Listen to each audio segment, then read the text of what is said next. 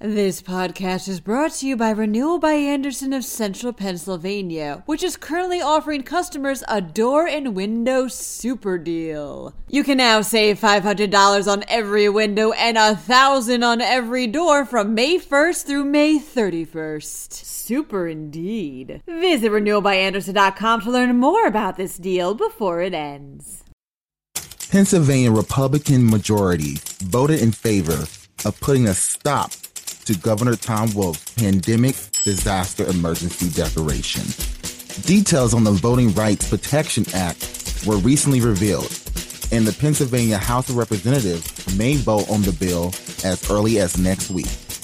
In other news, PA is planning to address its health disparities in marginalized and rural communities. How? With a $36 million award from the CDC. And while the Department of Labor and Industry's rollout of the new unemployment system was rocky, officials say the state's jobless claims have tripled, calling the launch a success. I'm Duron Dalton, filling in for Claudia DeMiro, and you're listening to Today in PA.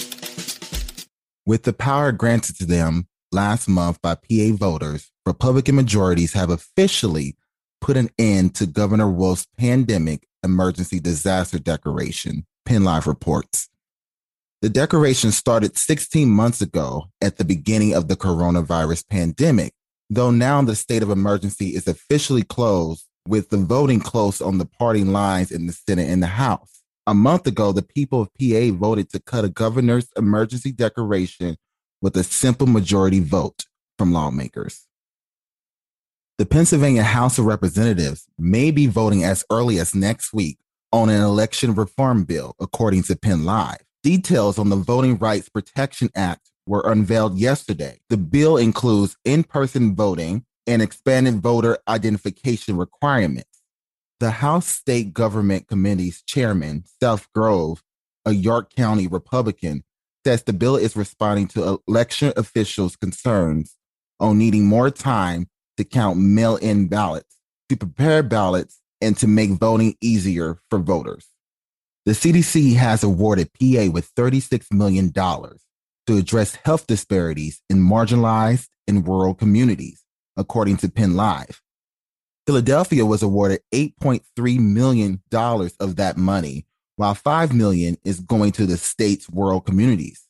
The rest is going to the state's Department of Health, which is a part of a larger $2.3 billion nationwide plan to address health disparities.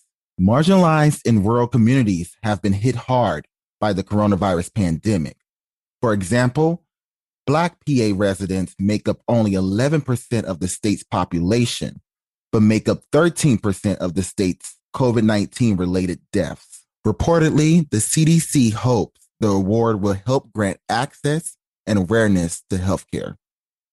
While jobless advocates are frustrated with the new unemployment system's glitches and errors, causing some unemployed PA residents trouble in filing claims, the Department of Labor and Industry is calling the site's launch a success. Reportedly, jobless claims have nearly tripled in PA since the new system launched earlier in the week, meaning the system has brought more awareness to the needs of the unemployed. Though some critics argue the system's start has been rocky, and the demand due to the pandemic is something the new system may struggle to address if it continues to glitch. Well, that wraps up today's episode. For even more Pennsylvania related news and beyond, head over to pennlive.com. Also, please remember to rate this podcast on either Apple or Amazon and maybe leave a comment. I'm Duron Dalton filling in for Claudia DeMiro. Come back tomorrow for another episode of Today in PA. This podcast is brought to you by Renewal by Andersen of Central Pennsylvania, which is currently offering customers a door and window super deal. You can now save $500 on every window and 1,000 on every door from May 1st through May 31st. Super indeed. Visit renewalbyandersen.com to learn more about this deal before it ends.